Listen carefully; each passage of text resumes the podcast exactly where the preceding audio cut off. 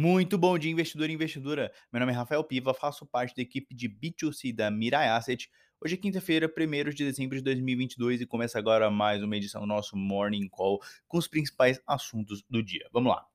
Hoje é dia de PIB do terceiro trimestre no Brasil, na expectativa de crescimento em torno de 0,8% contra o segundo trimestre, em torno de 2,8% a 3,2% contra o mesmo trimestre do ano passado. Nos Estados Unidos, o presidente do Fed, Jerome Powell, já parece convencido que o ritmo de ajuste deve ser menor. Ontem, foi explícito no recado de que o juro deve subir menos em dezembro, em mais 0,5 ponto percentual. Hoje temos o PCE de outubro e o payroll na sexta-feira.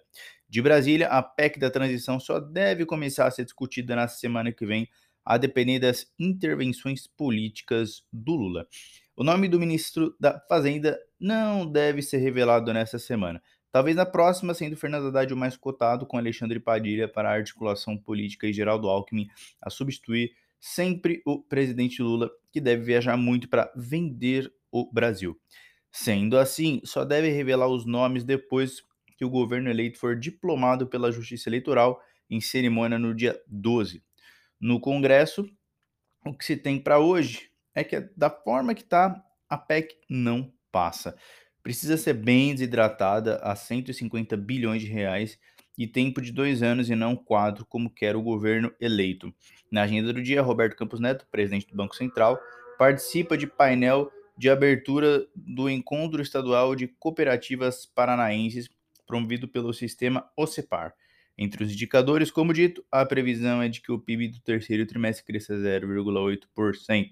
Em seguida, o IPCS de novembro com estimativa de 0,64%.